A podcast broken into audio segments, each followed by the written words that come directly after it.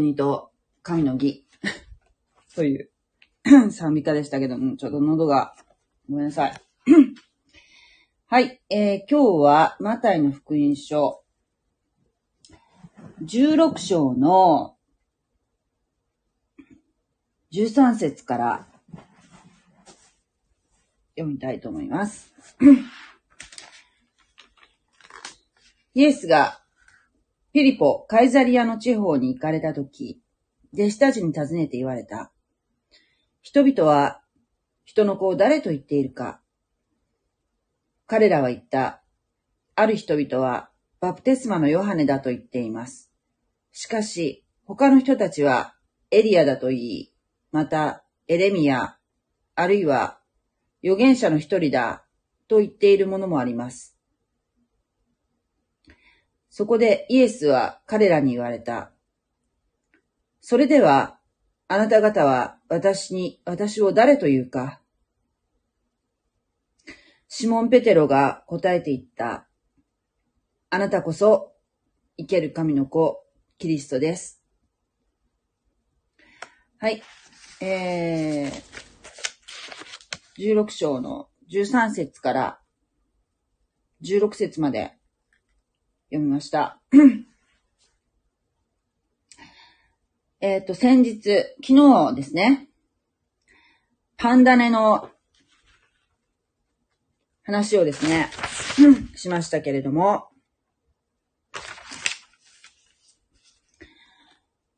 イエス様は、間違った教えが、間違った教え、えー、パリサイ人のパンダネ。パンダネっていうのは、間違った教えのことですね。パリサイ人のパンダネ、サドカイ人のパンダネ、注意しなさいと。偽りの教えに注意しなさい。とおっしゃいました。弟子たちは、イエス様がパンの、パンをも自分たちが持ってこなかったことを指摘されているのかと最初勘違いしましたけれども、えー、イエス様がパンのことを言っているのではなく、えパンダね、つまり偽りの教えについて注意しなさいよ、とおっしゃっているということが、を弟子たちがやっと分かりましたというところで終わったんですけれども、弟子たちはまだ完全には霊的に目が開かれているわけではないんですけれども、徐々に徐々にイエス様の訓練によって少しずつ霊的な目が開きかけてきました。すごく、今私たちはですね、こう、イエス様と弟子たちのやりとりを、このマタイの福音書を通して、立ち聞きをしているような立場にいるので、イエス様がおっしゃってることを弟子たちがなかなか理解できないでいるということに関してですね。非常にもやもやするし、えー、なんでわかんないのかなって思うかもしれませんけれども、じゃあ実際私たちがですよ、何もイエス様の十字架が完了する前の段階に、私たちが何の予備知識もなく居合わせたとしてですよ。じゃあ、イエス様のことが、言ってることが、で、理解できるかって言ったら、できないと思いますね。ユダヤ人は子供の頃から聖書に親しんでますから、メシア、メシア予言のこともおそらく知っていたでしょうし、メシアがいつか必ず来られるということも知ってましたし、えー、それでも、いざ、じゃあ本当にメシアが来ても、えー、それでもですよ、知ってても、霊的な目が開かれていない状態では、イエス様をメシアと受け入れるってことはですね、弟子たちですらですよ。まだ、イエス様の本当の姿っていうのが、わからないでいるのが、まだこの状態なんですよね。私たちもきっとわからないと、なおわからないと思いますね。この場に本当にいたら。でも私たちは、このマタイの福音書を通して、えー、横で立ち聞きをさせていただいているという幸いに恵まれていますね。で、昨日、12節のところで、イエス様のおっしゃっていることはパンダレのことではなく、パリサイ人とサドカイ人との教えのことに、教えに注意しろとおっしゃってるってことまでは分かったと。では、13節からイエス様はテストをされました。霊的な目が開かれているかのテストに入ります。これも弟子訓練ですね。イエスがピリポ・カイザリアの地方に行かれたとき、えー、ピリポ・カイザリアの地方というのは、何かと言いますと、ですね。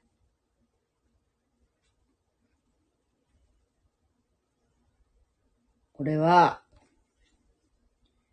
ヘルモン山の、えー、近くにある、えっ、とですね、ガリラヤ湖のまだ北の方ですね。北の方にヘルモン山っていうのがあるんですけれども、その近くにある町です。えー、ここはですね、偶像の町で、えっ、ー、とね、パンっていう、えー、ギリシャ、ローマ神話に出てくる、牧神、牧神パンって知りません？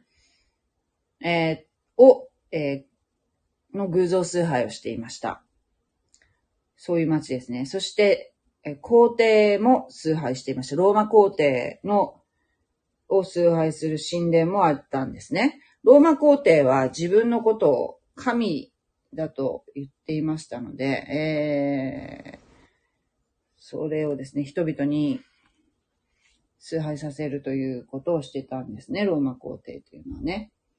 なんか二つもね、こう、偶像崇拝の宮があったということなんですけれども、えー、っとですね、カイザリアっていうのはね、皇帝って意味ですよ。カイザーの皇帝、皇帝って意味ですよ。で、えー、ピリポっていうのは、ヘロデ・ピリポが皇帝のために建てた町という意味になるんですね。ヘロデ・ピリポっていうのは前にも出てきてご存知だと思うんですけれども、聞いた方は。えっと、ヘロデ家の、ヘロデ家のですね、えー、っと、ヘロデ・アンティパスの腹違いの、ヘロデ・アンティパスの腹違いの兄弟ですね。ヘロデ・ピリポっていうのはね。えっと、ヘロディアの、えー、ヘロディアの ヘロデ大王の孫娘がヘロディア。で、最初の夫がヘロデ大王の息子のヘロデピリポでしたよね。えー、おじさんとメイが結婚してるんですよね。ヘロデピリポとヘロデ、あ、ヘロディアがね。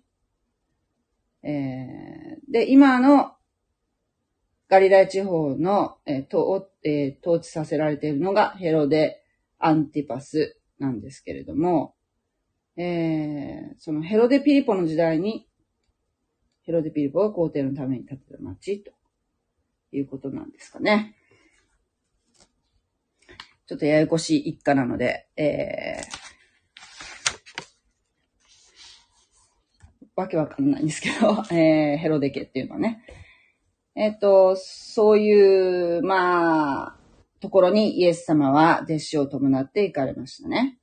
そして、弟子たちに尋ねて言われました。弟子たちみんなにね。人々は人の子を誰と言っているか？はい、これが、まずテストです。人の子というのは何かというと、メシアの称号です。イエス様は自分のことを人の子と転んでおっしゃっていましたね。で、14節彼らは言った。えー、ある人々はバプテスマのヨハネだと言っています。えー、バプテスマのヨハネは、マタイの福音書の最初の方にも出てきましたけれども、メシアの先駆者として、えー、登場した人ですね。メシアが現れるときには、必ず先駆者が、えー、現れますね。えーえー、非常に素晴らしい働きをしました。短い間でしたけれどね。人々に、メシアが来られる前に、人々に悔い改めのバプテスマを授けて、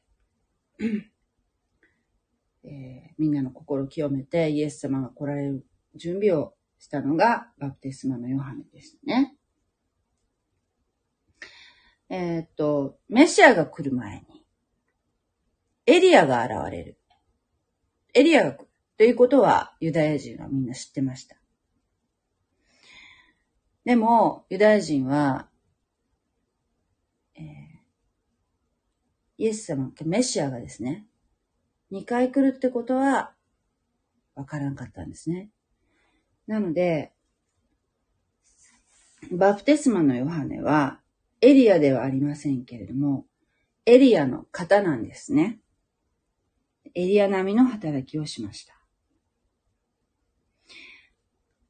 次、しかし他の人たちはエリアだと言い、はい、エリア。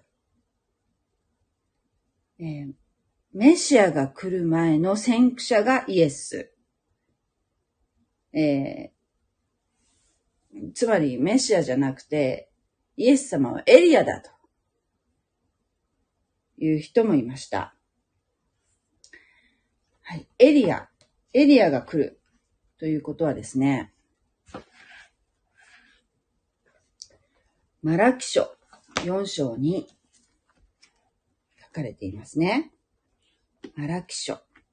マラキ書というのは、旧約聖書の一番最後にある予言書なんですけれども、イエス様が来られる400年前に書かれました。えー、4章の5節にこう書いてあります。ま、えー、マラキ書ですね。見よ、主の大いなる恐るべき日が来る前に、私は預言者エリアをあなた方に使わす。彼は父の心をその子供たちに向けさせ、子供たちの心をその父に向け向けさせる。これは私が来て呪いを持ってこの国を打つことのないようにするためである。書いてありますね。えー、再臨の前には、エリア自身が来ます。えー、イエス様はもう一度終わりの時に来られますね。その時はエリア自身が来ると聖書は語っていますね。今でもユダヤ人は、えー、ユダヤ人はですね、再臨とかそういうふうな初臨再臨という考え方が、えー、で理解はしてませんので、えー、メシはまだ来てないと。いうふうな理解に立っていますね。なので、杉越の祭りというユダヤ人の三大祭りの一番大事な杉越の祭りというのがあるんですけれども、春にね、その時には、杉越の食事の時に、えー、ユダヤ人の家庭では今でもエリアの席を空席を一つ開けているそうなんですね。それで、ユダヤ人は今もエリアを待っていて、えー、お父さんがね、えー、ドアの外に行って、エリアが来てるかどうか見てきてごらんって子供に言って、子供は見に行くんですね、ドアの外。で、キョロキョロって探して。いや、エリアはまだ来てなかったよ。ああ、じゃあ今年も来なかったね。じゃあ、水越しの食事をしよう。で、えー、食事をすると。家族で食事をとるというふうな習慣があるそうです。はい。そして、三人目。また、エレミア。エレミアっていうのは誰でしょうか？エレミアって言ってる人もいますと。エレミアというのは、えー紀元前640年ぐらい。そう。いや、まだ、マラキよりもずっと前の預言者ですね。涙の預言者と言われています。えーなんで涙の預言者というかというと、もう非常にもう困難な、大変な人生を送った預言者なんですね。えー結局その、当時、預言者っていうのは、神様の言葉を預かって、えー人々に告げ知らせるのが仕事なんですけれども、えーまあね、大抵の預言者っていうのは、耳に心地のいい預言ばかりして、えー本当に厳しい大切な預言っていうのをしなかったんですね。ところが、エレミアは本当のことを告げたんですね。すると、民衆から非常に、民衆や王からね、えー反発を受け、もう本当に悲しい思いをして、えー結局その、エルサ、えっ、と、イスラエルがですね、補修の民になって予言通り滅びていくというところでですね、涙を流しました。なんでエレミアじゃないかっていう人がいるかっていうと、イエス様は、聖書の記録の中では、3箇所ですね、泣いた、イエス様が涙を流されたっていう記録があるんですけれども、えー、おそらくイエス様はもう人々に愛を注がれた、憐れみをかけられたお方なので、記録には残っていないけれども、えーたくさん涙を流されたんではないかと思います。えーイエス様が泣かれたところといえばですね、えー前回も言いましたけれども、ラザロの死ですね。えーベタニアのラザロとマリアとマルタの三兄弟ですね。ラザロはどうも弟のようですね。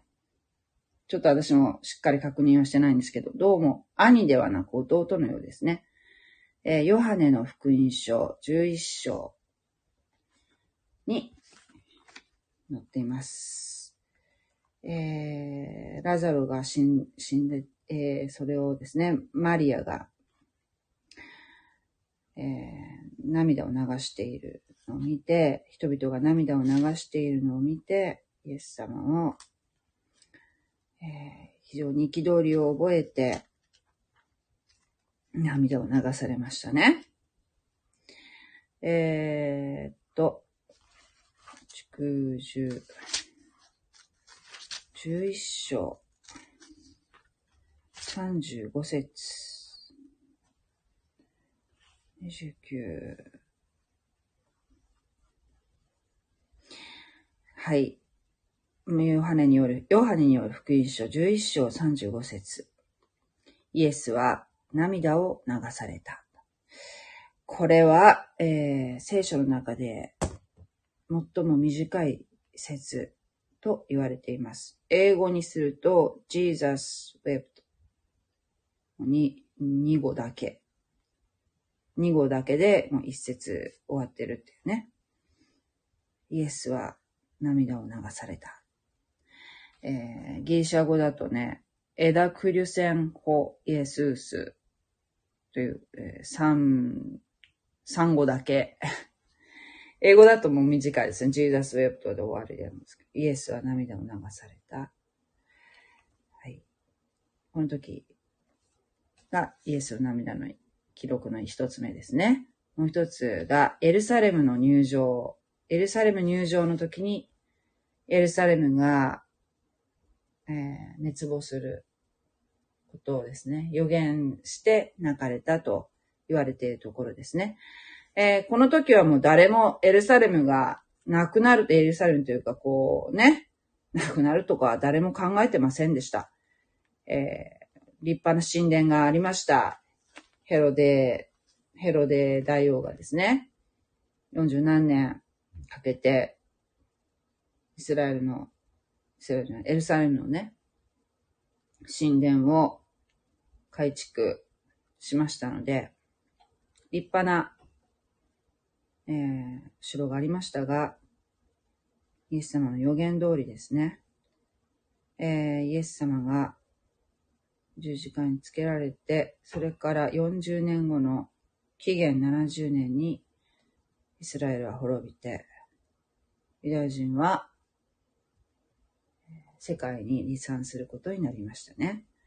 今は、その神殿があったところはどうなっているかというと、イスラム教の寺院になってますね。えっ、ー、と、ルカの福音書、19章、19章、41節。いよいよ都の近くに来て、それが見えたとき、そのために泣いて言われた。もしお前もこの日に平和をもたらす道を知ってさえいたら。しかし、それは今、お前の目に隠されている。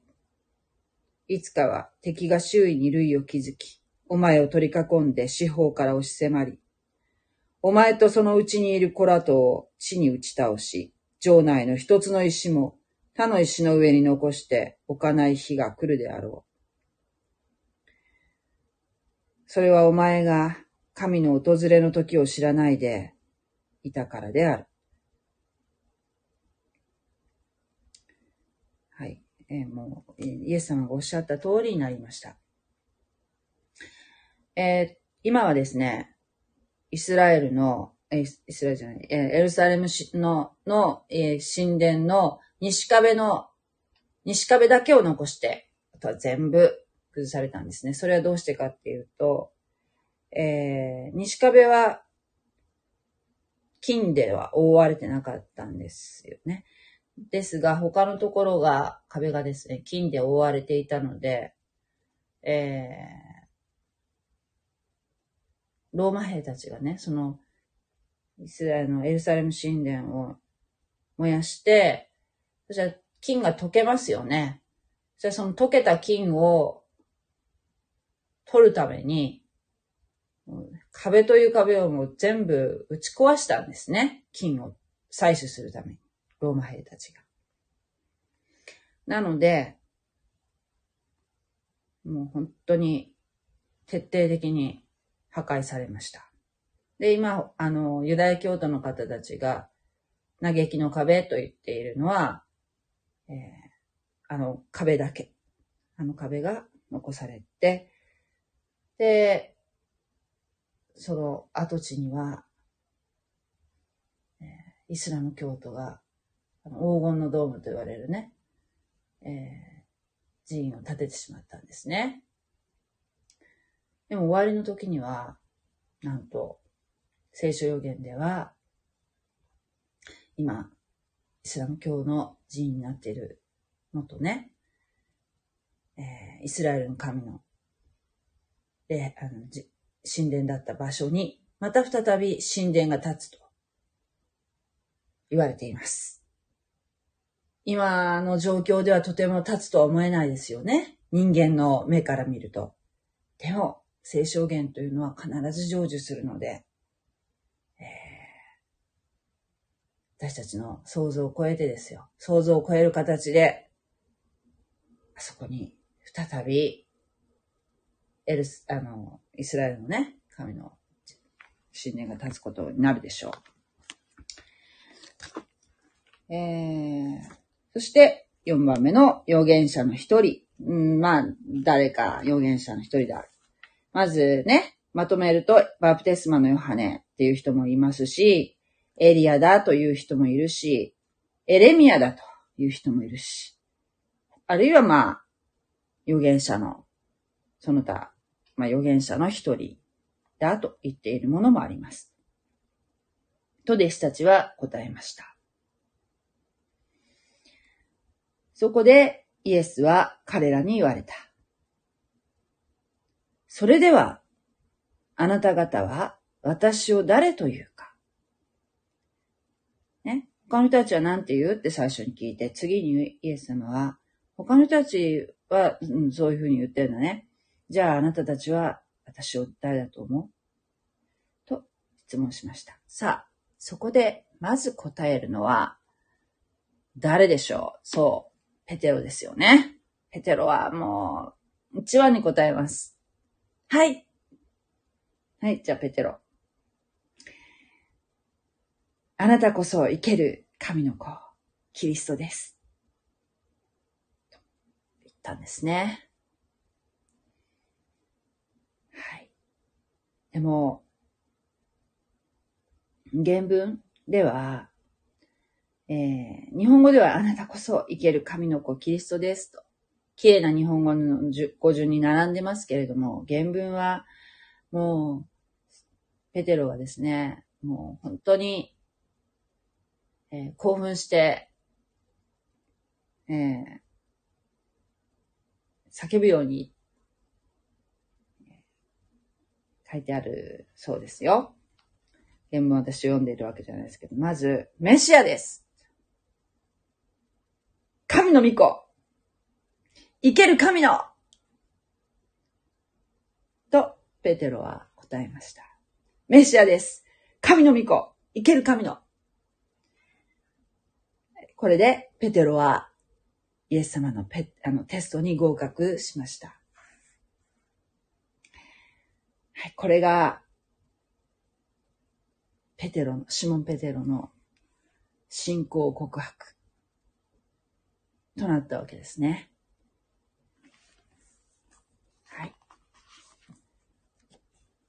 で、また、これからですね、この信仰告白、ペテロの信仰告白というのがとても大事なポイントになるんですけれども、続きはまた後日に回したいと思います。ありがとうございました。はい。えー、こんばんは。愛の姉さん、あ、先日コメントをいただきありがとうございました。時々配信聞かせていただいています。配信聞きながら寝たり。あ、すいませんね。もう今日もまた遅くなってしまって。でもあの、残してるので、えーライブ放送にしてますけれども、まあ、あの、時間がある時によかったら聞いていただけたらなと思います。あいのねさんは、あれですか？クリスチャンですか？どうなんだろう？わかんないけど、なかなかですね、クリスチャンに、ですっていう方には出会わないんですけれども、でもね、あの、私、YouTube、最近ちょっとあんまり YouTube はやってないんですけれども、YouTube の方はね、主に、私、あの、卵巣癌だったので、今も経過観察中なんですけども、えー、まあ、始めた時はですね、卵巣癌の記録としてですよ。治療の記録として、YouTube で配信してたんですね。それで、えー、もう、あんまりね、病気の話も ばっかりするのもあれだなと思って、えー、私もですね、残りの人生を、えー、聖書をね、勉強したり、また、えー、その学びをですね、シェアしていきたいな、という思いに駆られて、えー、ちょっとね、聖書の話とかもちょちょちょいちょい織り交ぜながらっていう形になってきたんですけれども、あのね、聖書の話とかをね、YouTube でするとね、えー、聞く方ってね、もうクリスチャンばっかりなんですよ。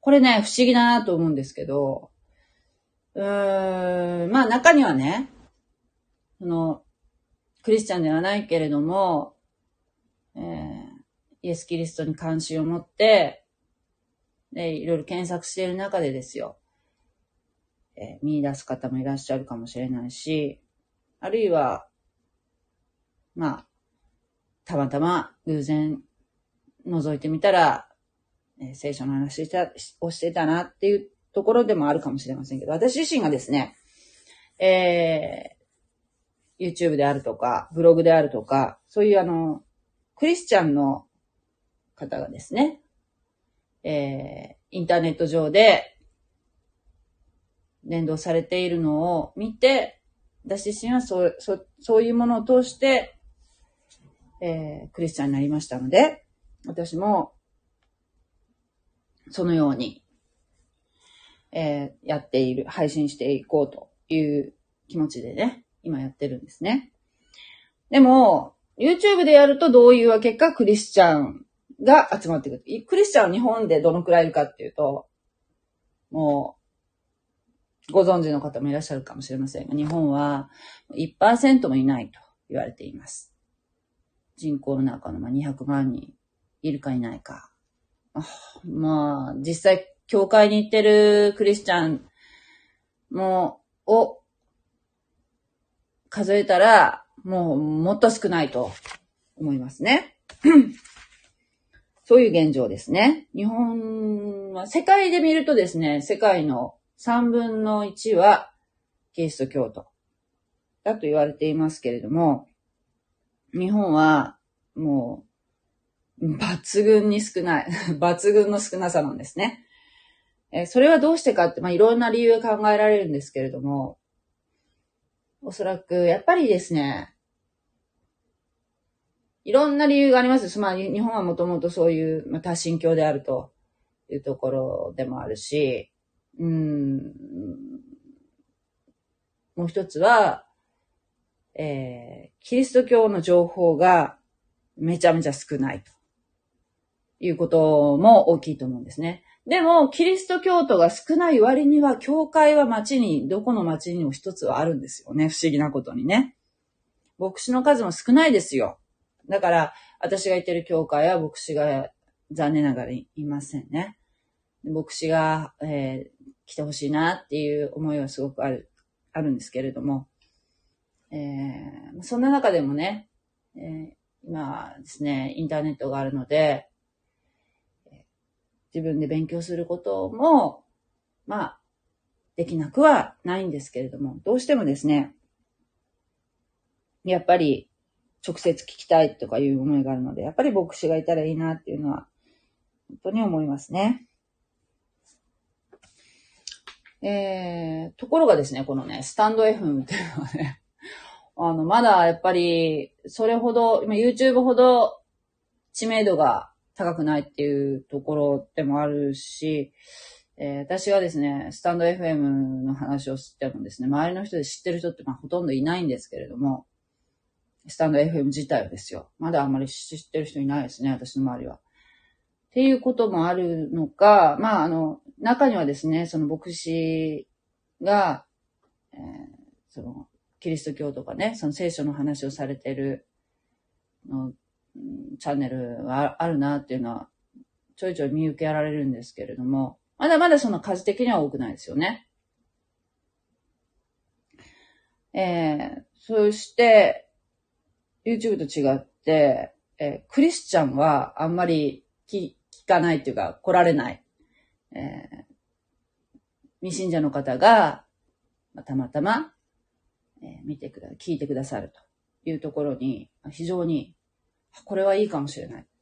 そして、このライブ放送にするとですね、えー、直接的にこう、対話ができて、とてもいいなと思ってますし、まあ、全然台本なしに喋ってるので、私はもうお話が下手くそなので あの、なかなか伝えるの難しいんですけれども、そういう意味ではですね、スターの FM って面白いな、面白いし、やりがいがあるな、と最近感じていますね。あ、木下さんこんばんは。はい。えー、もしね、よろしければ、えー、また、時々で聞いていただけたらなと思います。はい。では、今日はこのぐらいにしたいと思いますね。ああ、そうですね。クリスチャンに、うん、そうですね。YouTube はね、クリスチャン、クリスチャン少ないけどね、もうやっぱ嬉しいんじゃない？クリスチャンがいると思ったら。う わーって集まってくるのみんな、みんなコメント欄クリスチャンなんで。本当に。それはね、すごく励まされるんですよ。すごく励まされますよ。励まされるんだけどね、クリスチャン同士でね、集まっても、まあ、あの、伝道にはならないからね。だから、どうにかこう、えー、クリスチャンじゃない方にも聞いていただきただきたいなと思うんですけど、やっぱいかんせん YouTube っていうのはチャンネルがもう本当にもう多いので、もう YouTube の海はすごい広い、広くて深い海なので、なかなかですね、その、よっぽど関心のある方じゃないとね、たどり着けないというところがあるかもしれませんね。あでもね、YouTube にはね、たくさんあの、もうね、このコロナ禍なので、えー、教会でね、礼拝に参加できないって方もいらっしゃるということで、YouTube で、えー、礼拝をね、公開していらっしゃる教会もたくさん出てきました。まあ、公開、非公開っていうのはね、まあ、いろいろ教会によって事情は違うと思うんですけど、私が言ってる教会も YouTube 使ってるんですよ。だけど、えー、信徒にしか見れないように、もう、えー、そういうふうにしてありますので、皆さんにお見せすることはできないんですけどね。えー、教会によっては、もう、公開をして、全世界に公開しているところもありますね。そして、えー、たくさん牧師がですね、えー、公開説教って言って、公開説教っていうのは、えー、公開しますの公開じゃなくて、えー、私が今言ってるみたいに、聖書の言葉を一つ一つ解説していく説教のことを公開説教っていう。私は、私はこれ説教じゃないですよ。私はあの、勉強したことをシェアしてるだけなんですけど、こんな感じであの、言葉一つ一つをですね、解説していくような説教を公開説教というそうなんですけれども、そのようにされている牧師もいらっしゃいますね。私がね、聞きたいのはね、そういう説教を聞きたいんですよ。もう今すごくそういう上乾きがあるんですね。上乾きっていうのはもう本当にあのそういうのを聞きたいっていう思いですね。そういうのを勉強したいっていう思いのことを上乾きって言うんですけれども。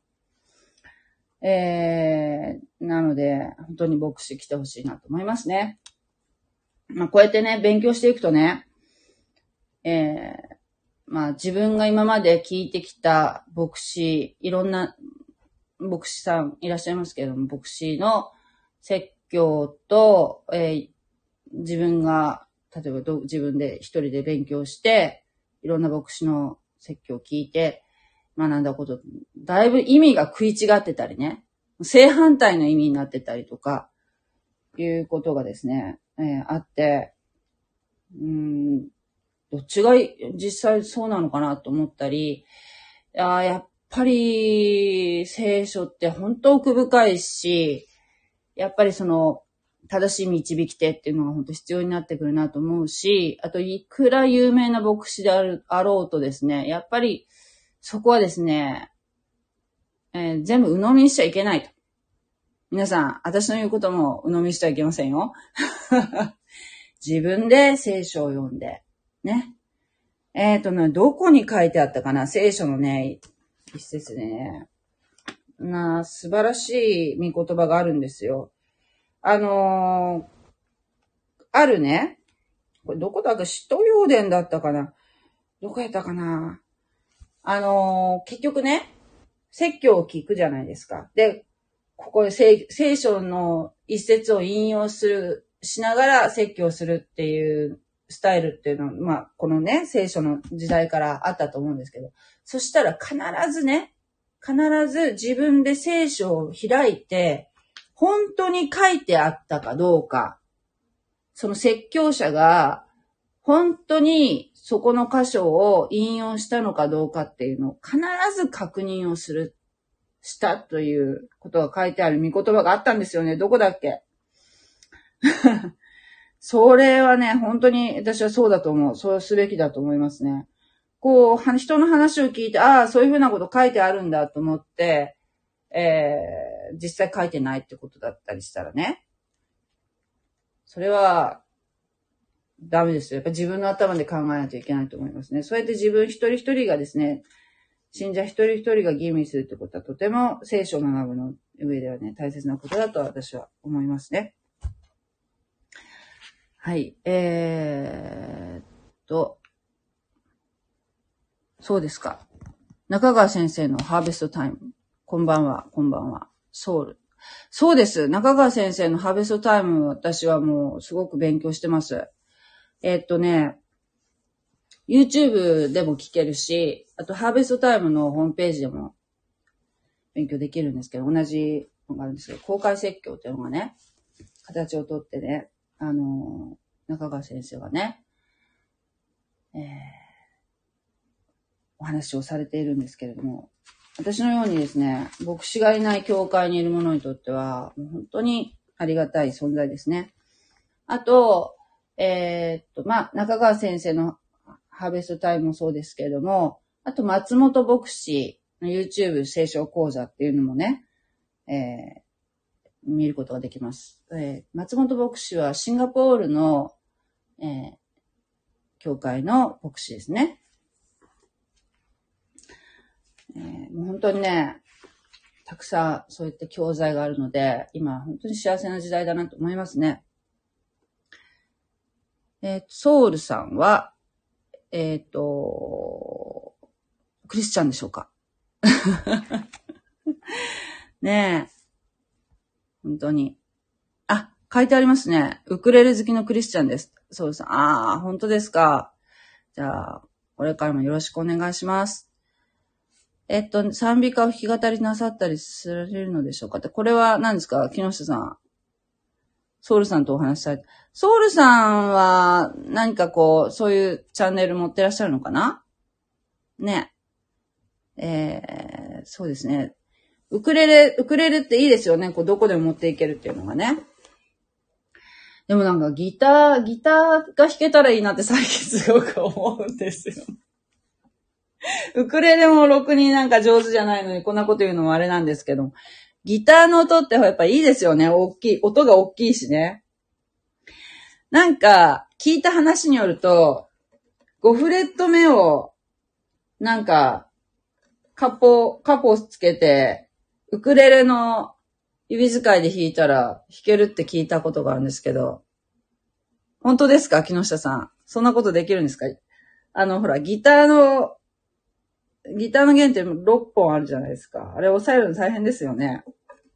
なんか F がすごく難しいからなかなかそのギターっていうのは結構修練がいるって聞いたことがあるんですけど、ウクレレはもうほんとその、始めたその日に何曲か弾けたりするからですね、本当にあの、楽しい、嬉しい、私のようなあの、努力が下手な人間には最適な。4本だけ弾ければ、5フレット目ですか、やっぱり。5フレット目をこうずっと、えー、押さえておけば弾けるんですね。ちょっとそれをね、やってみたいなと思って。それだったらちょっとなんかできるんじゃない？はい。では、今日はこの辺にしたいと思います。またよろしくお願いいたします。ソウルさんまた来てください。よろしくお願いします。God bless you! じゃあまたお会いしましょう。さようなら。ありがとうございました。